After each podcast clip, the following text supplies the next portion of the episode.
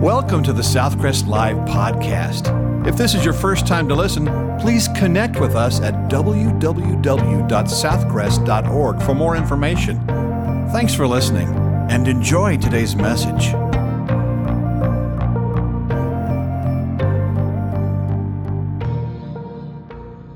Open your Bibles to Philippians chapter 1. You know, any song that praises the Lord is so good. That one, that one's got to be there. I don't know how you could improve on that one. Philippians chapter 1. Have you ever met anybody that always was pessimistic, gloom, despair, agony on me? Some of you are like the little boy who told his mom on the way to school, I'm going to fail this test. She said, Son, you've got to be positive. He said, Okay, I'm positive I'm going to fail this test. if there was anybody that could be negative, it would be Paul. Look what he says in verse 12. But I want you to know, brethren, that the things which happened to me have actually turned out for the furtherance of the gospel. So that it has become evident to the whole palace guard and to all the rest that my chains are in Christ. And most of the brethren in the Lord, having become confident by my change, are much more bold to speak the word without fear. Some indeed preach Christ even from envy and strife, and some also from goodwill. The former preached Christ from selfish ambition, not sincerely, supposing to add affliction to my chains, but the latter out of love, knowing that I am appointed for the defense of the gospel. What then? Only that in every way, whether in pretense or in truth, Christ is preached, and in this I rejoice, yes, and will rejoice.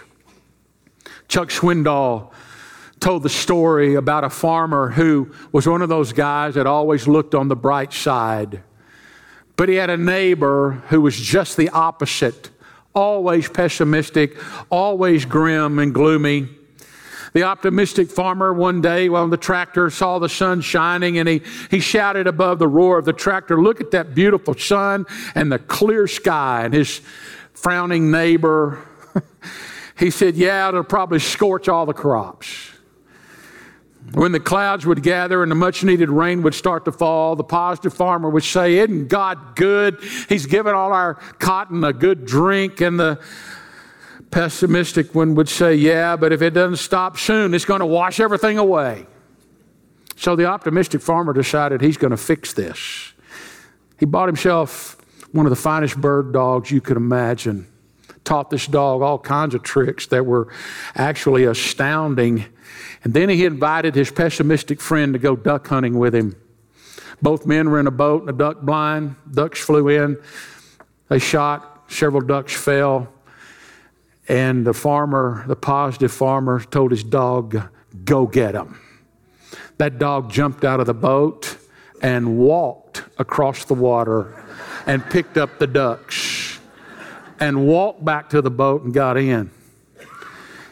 And he looked at his friend. He said, What do you think of that? And his friend said, He can't swim, can he? you ever met anybody like that? It doesn't matter. The glass's always half empty, it's never half full. If there was anybody that had the, I guess, the right, or we would understand if he felt that way, it was Paul. Paul had a dynamic personality. He was energetic. He was outgoing. He was creative.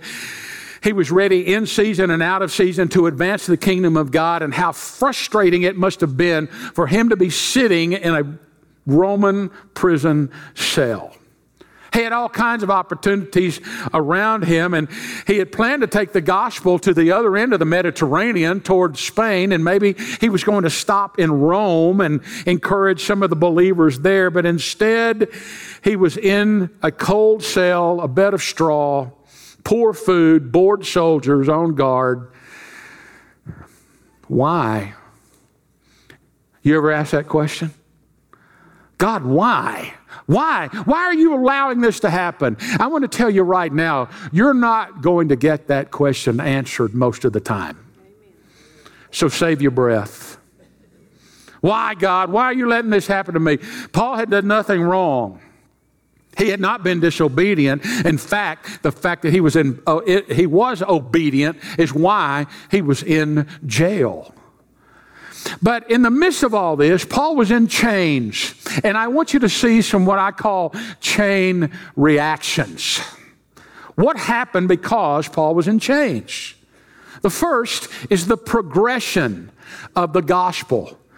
Paul went on three different missionary journeys and he started churches all over Asia and Europe. He preached in Damascus, in Syria, Cyprus, Antioch, Iconium, Lystra, Derbe, Jerusalem, Philippi, Thessalonica, Berea, Athens, Corinth, and Ephesus. And what was the result of his preaching? Most of the time, he was physically forced out for preaching, and some people tried to kill him. In Damascus, he was forced out, Iconium, Thessalonica, Berea, Ephesus, and Jerusalem. He was beaten and jailed in Philippi. He was five times given the 39 lashes with a whip. Three times he was beaten with rods, and one time they left him stoned. They stoned him for dead, thought he was dead. And now, as he writes the letter to Philippi, he sits in a prison in Rome waiting for the emperor to judge him.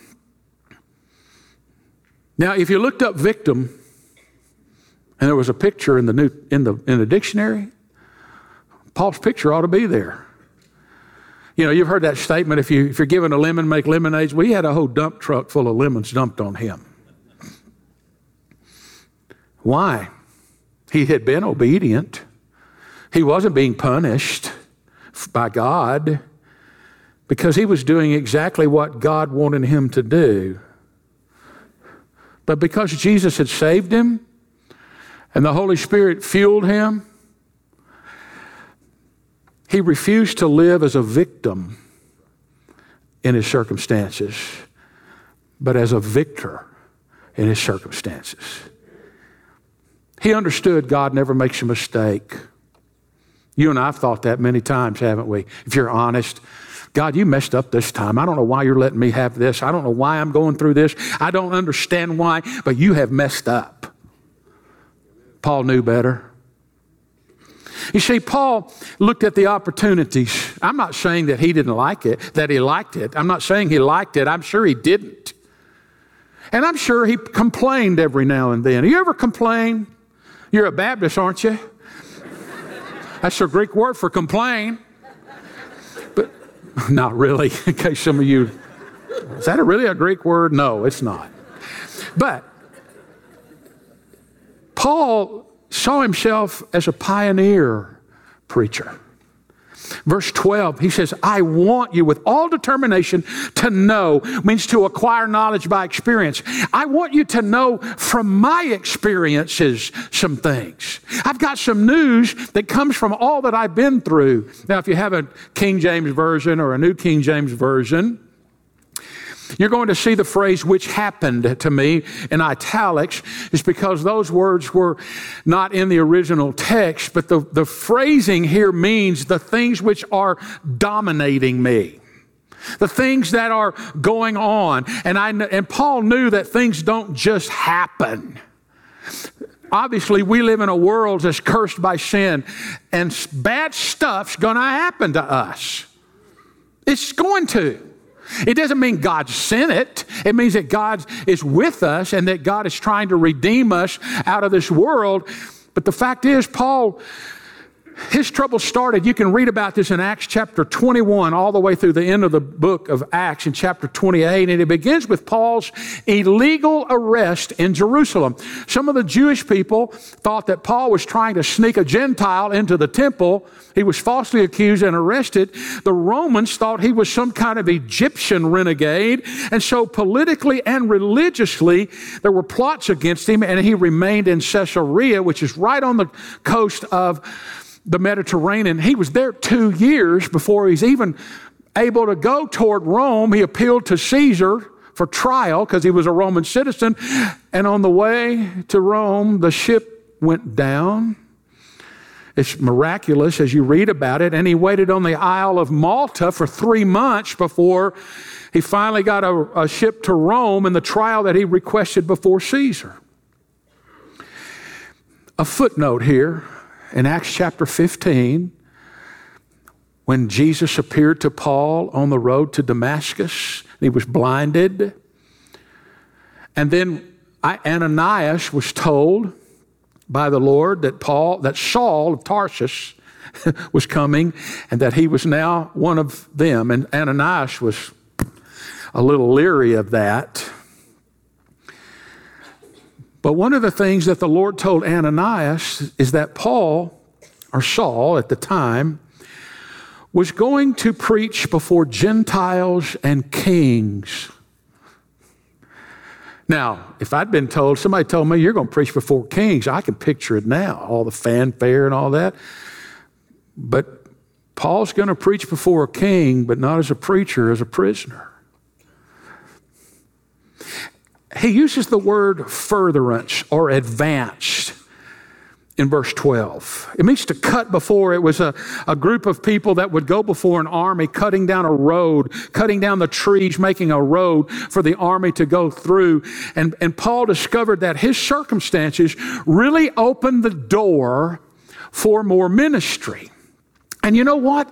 God can take our circumstances and open doors for ministry if we're sensitive to His leadership. Instead of complaining about our circumstances, we look for ways to advance the gospel or further the gospel. Do you ever look at your opportunities? we always want to sing that song, Gloom, Despair, and Agony on Me, but do you ever think, you know what? Even in the midst of my difficulty, God can still be glorified in my life. Corrie ten Boom said, if God sends us on stony paths, he provides strong shoes. Paul looked past the problems. He wrote in Ephesians 3:20 that God is able to do exceedingly abundantly beyond all that we ask or think. But as you know, a lot of people today are stifled because all they can do is focus on their problems. Husbands and wives don't enjoy their marriage because all they focus on is their problems. Employees do not enjoy their jobs because they always talk about problems. Young people may not develop their gifts because they think only about the problems. Well, Paul had lots of problems.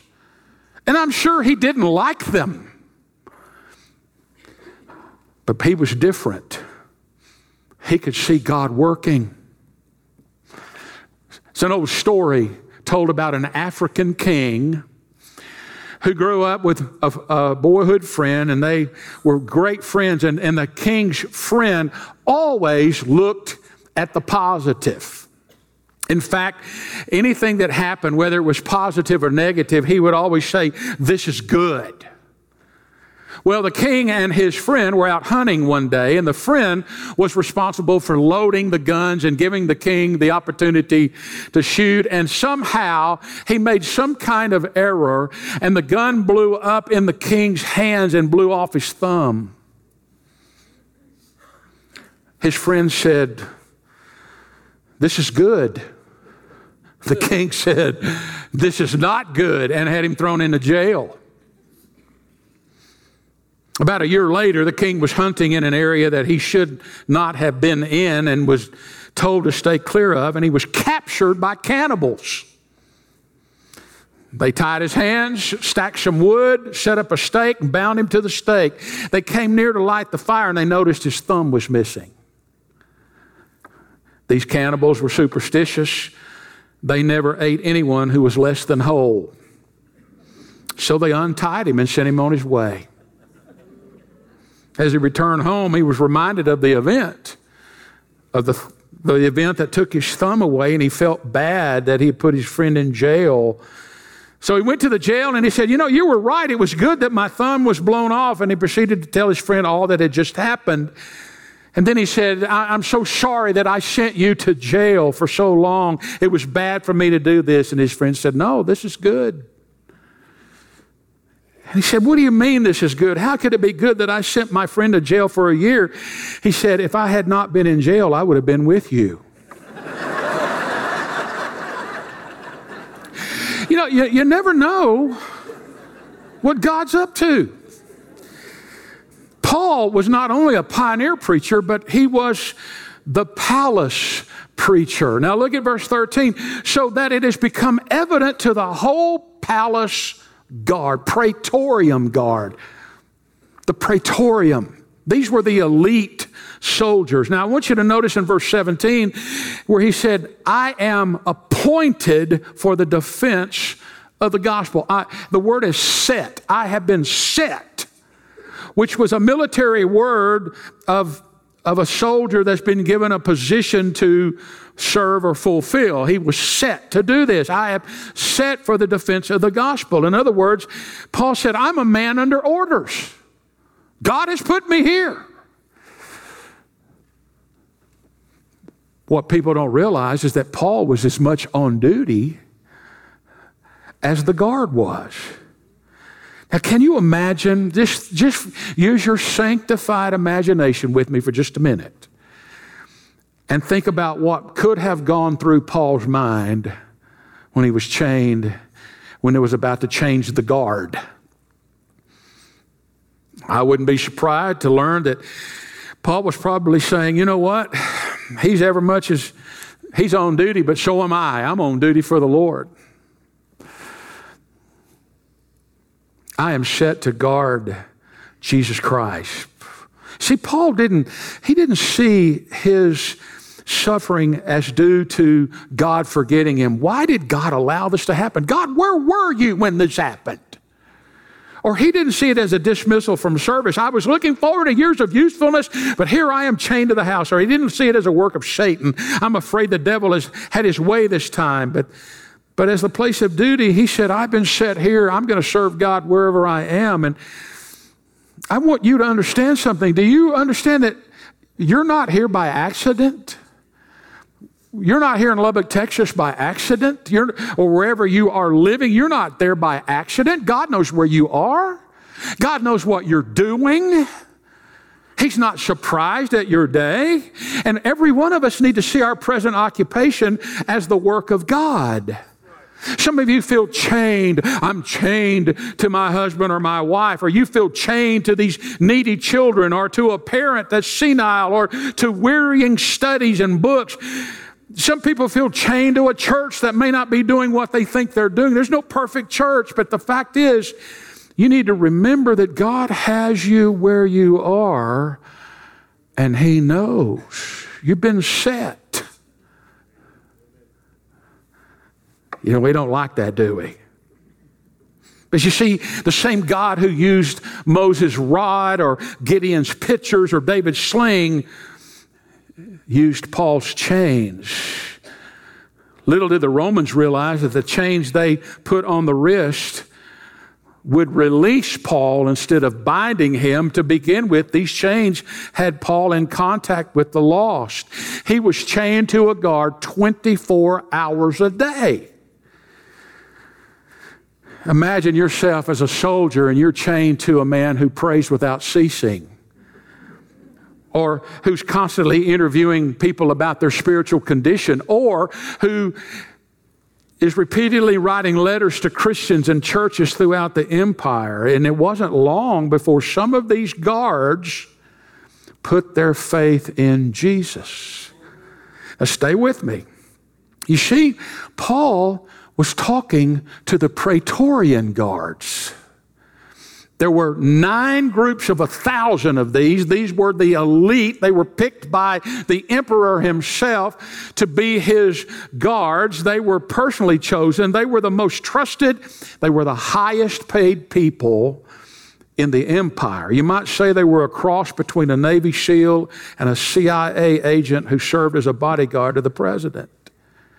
And when a soldier in the Praetorian Guard retired after 12 to 16 years, they were given a prominent place of leadership in the Roman government. Now, the host of men came to know Paul's imprisonment was not for some crime he had committed, but for preaching the gospel. And Paul, God gave Paul an all expense paid trip to Rome paid by the emperor. And not only that, but the emperor chained future leaders to the Apostle Paul, who's leading some of them to Christ. Are you tracking with me here? How would you like to be a pagan soldier chained to Paul? Who only wanted to talk about one thing, Jesus and the gospel. At first, you're afraid he'll get away, and then later, you're afraid you'll never get away. Paul realized he wasn't chained to guards, it was the other way around. These guards were chained to him. He literally had a captive audience. It's the same way a life lived for Christ in the midst of suffering can affect the lives of people around us. He saw an opportunity. Many people use their circumstances to explain their failure. My principal had it in for me. My teacher had it in for me. That's why I didn't do well in school. I was born with a handicap. That's why I've not achieved anything. My husband left me, and that's why my life is a wreck. My boss doesn't like me. That is why I have not reached my goals. And we think about all our problems. But sometimes God has to put chains on his people to get them to accomplish a pioneer advance that could never happen any other way. Moms, you are not chained to your children. Susanna Wesley was the mother of 19 children in the days before disposable diapers. and out of that large family came John and Charles Wesley whose combined ministry shook the British Isles. At six weeks of age, Fanny Crosby was blinded, but even as a youngster, she determined not to be confined by the chains of her darkness. And in time, she wrote hundreds and thousands of hymns and gospel songs. The secret is this when you have a single mind, of following and serving Jesus and furthering the gospel, you look at your circumstances as God given opportunities for the furtherance of the gospel. God doesn't waste opportunities, He doesn't waste circumstances. That's why in Colossians 1, verses 10 through 12, he talked to, he, he uh, prayed that his readers would walk in a manner worthy of the Lord or pleasing Him in all respects, bearing fruit in every good work, and increasing in the knowledge of God. But then in verses 11 and 12, he said, For the attaining of all steadfastness and patience, joy, joyously giving thanks to the Father who has qualified us to share in the inheritance of the saints in the light. Let me tell you, I ask you, when's the only time you need steadfastness and patience? It's through difficult times, isn't it? The point I want you to get is that God is always at work in our circumstances. Do y'all believe that? Always. You know why this is so hard for us to swallow is one that we don't often see our troubles as having any spiritual significance. I'm not saying God's punishing you. I'm just saying in the midst of it, God can use you to touch other people. And we also refuse to believe that God is at work in our little problems. They're just bumps in the road of life. And third, we often think that we come away defeated by our troubles. We're more often than not, we come away defeated by our troubles. Some of you today came in here with some difficult circumstances. I wish it was within my power to make them go away. I would. You see, the progression of the gospel is the first chain reaction you see here. The next chain reaction is the proclamation of the gospel. What could you find to praise God about when you're chained to a guard, other than you've got somebody you can talk to the Lord about and they can't get away? But there's two reactions here to Paul's change in those verses 14 to 17. He said, first of all, some have gone from being cowards to having confidence and courage. He said, many or most were afraid to speak in verse 14, having become confident by my change, are much more bold to speak. Now, that word speak is not the word for preach, it means ordinary, everyday conversation. It's a natural way of talking to chat about what Christ has done for us on the cross and how he has impacted our lives. It's like telling our story at the coffee shop like we do with any other story. We're good storytellers. We always like to tell something that's happened, but how often does Jesus show up in your conversation? Really? Why are we so timid to speak about Jesus. Some do it very naturally, but the rest can be, it can be an awkward transition if God, and what Paul was saying is that if God can protect me, and because of me speaking to the guard, then these other people became more courageous to speak. Y'all sure are quiet today knowledge of this revival in the Praetorian Guard would have had an enormous impact. It would have made them zealous for the Lord. They would have thought, it's true, the Spirit of Christ can change anybody. If it could change a Praetorian Guard, it could change anybody. And there were others like Paul who were Roman citizens, and they knew that they had special protection under the law as Roman citizens. And if they could, he could do so much from a prison cell, they began to share he said, Some preach Christ out of envy and rivalry, but others do so in love. And It was with a new love they witnessed to the people in Rome. Folks, I want you to understand the way that you handle your circumstances can speak volumes to other people. Now, don't misunderstand. I didn't say you had to like them. And I didn't say you couldn't complain about them every now and then. All of us do. We don't like them. Some are painful, some are tragic, difficult.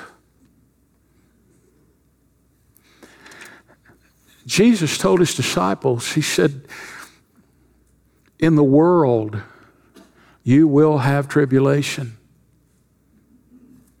but be of good cheer, for I have overcome the world. In other words, the same Jesus that said that said, I will be with you always. And just like he walked with Shadrach, Meshach, and Abednego through the fiery furnace, he's going to walk with us no matter where we are. I didn't say you wouldn't cry. We grieve, but we grieve with hope. That's the difference. And I'm here to tell you, I've seen the difference. People who lose loved ones and they know they're believers, and they have hope, totally different than those who have no hope. Totally different. I, am here to tell you that just because circumstances are bad, people of God, they may, may suffer. But they know Jesus is there. And I want to tell you, there are people that are now part of this fellowship whose lives were influenced and touched by the fact that some of you walking through tragedies or difficulties kept your eyes on the Lord and they wound up saying, You have something I don't have. That's why Peter wrote, always be ready to give a defense for the hope that is within you with meekness and fear. I wish I could tell you you won't ever have any difficulties. I wish I could tell you you'll never have cancer or you'll never have the loss, a tragic loss of a loved one. Or that you won't suffer. Uh, by the way, have you ever thought about it? We're not going to get out of this world alive anyway. Not with this body, anyway. Unless the Lord returns, and I'm praying for that, aren't you? But the, the fact is, we're in the land of the dying. We're in the land of the suffering. Why? Because God sent it? No. Because we disobeyed God. We brought the curse on the world. And God, this whole time, has been trying to rescue us from that. To try to say, you listen, why? Why would God want us? Would you want us? Heavens no. I wouldn't want me. But God loved us enough that he said, even in the midst of the difficulties, I'm going to give you hope. Your hope is in Jesus Christ. It's not in the church. It's not in good works. It's not in a pastor. It's not in a staff. It's in Jesus Christ. Amen. But there were also those, and get this, Paul said there's some of them preaching with the wrong motives, but they have the right message. It's hard to believe that anyone would oppose Paul, but there were believers in Rome doing that. And some preached Christ sincerely, wanting to see people saved, but there were others who preached out of selfish ambition, it says in verse 16, which means to canvass for office, to get people to follow you. I can assure you there are people today under the under the umbrella, under the banner of Christianity, all they want is you to follow them. If they don't point you to Jesus and Him alone, stay away from them. Because I think choir saying all the praise goes to Jesus. You and I are here because of Jesus and the faith. You can't be saved without faith. You got to believe, you got to trust. And that goes so against human pride. I got to reason my way into this. There's no reasoning here. God loved us in spite of ourselves. But let me tell you, just because somebody doesn't agree on some of the peripheral areas, such as eschatology, the second coming of Christ, or spiritual gifts, or whatever, if they're lifting up Jesus Christ and salvation by faith in Him by grace, alone, we're for them. As long, as long as they're not trying to get people to do things for them. And there's a lot of that going on. The point is, our response to circumstances can encourage other people. I get to see it firsthand. I see when people have loved ones that pass away with no hope. I see people going through difficulty with no hope. And I see people who, even though they're suffering just like anyone else, they know that they have a grace and a peace that the Lord can give them and only He can give. You know, I, I, I, I can't understand. I have not been through the loss of a child. That's something I've never had happen to me. So I don't know how you feel. And don't you ever say to them, I know how you feel, because you don't. And I've often wondered, how would I handle that? Lord, I don't know if I could handle that until I come to the scripture that says, where God says, My grace is sufficient for you in times of weakness and so forth. So I trust that no matter what I go through, the Lord will be with me. He, I'm not going to say I like it. He, he didn't say I wouldn't cry. He didn't say I wouldn't hurt. He just said, I'm going to walk with you through that. And either you'll come home or stay here a little longer. But the way that you respond to your circumstances can be an encouragement to other people. And finally, the last chain reaction is the priority of the gospel. In verse 18, he said, even if some of them are doing it with the wrong motive, as long as Jesus Christ is being preached, I'm for it. And I rejoice in it. There was no envy in his heart. It mattered not that some were for him and some were against him. He said, You got to be for Jesus. And, folks, I'm going to tell you something. I rejoice when other churches that are preaching the gospel, let me qualify it, are growing and doing well. And if they do better than us, whatever that means, I'm not sure what that means. I don't mind, do you? Glory. It's about Him. It's not about you and me. We're not in competition. That's why we try to help other churches. Paul said, We just want Jesus lifted up. Let me tell you, the only hope we have for a nation and for the world is for Jesus to be lifted up and people are drawn to him and commit their lives to him. The point is, we always rejoice when the gospel is advanced. And sometimes it's through difficulty that the doors open.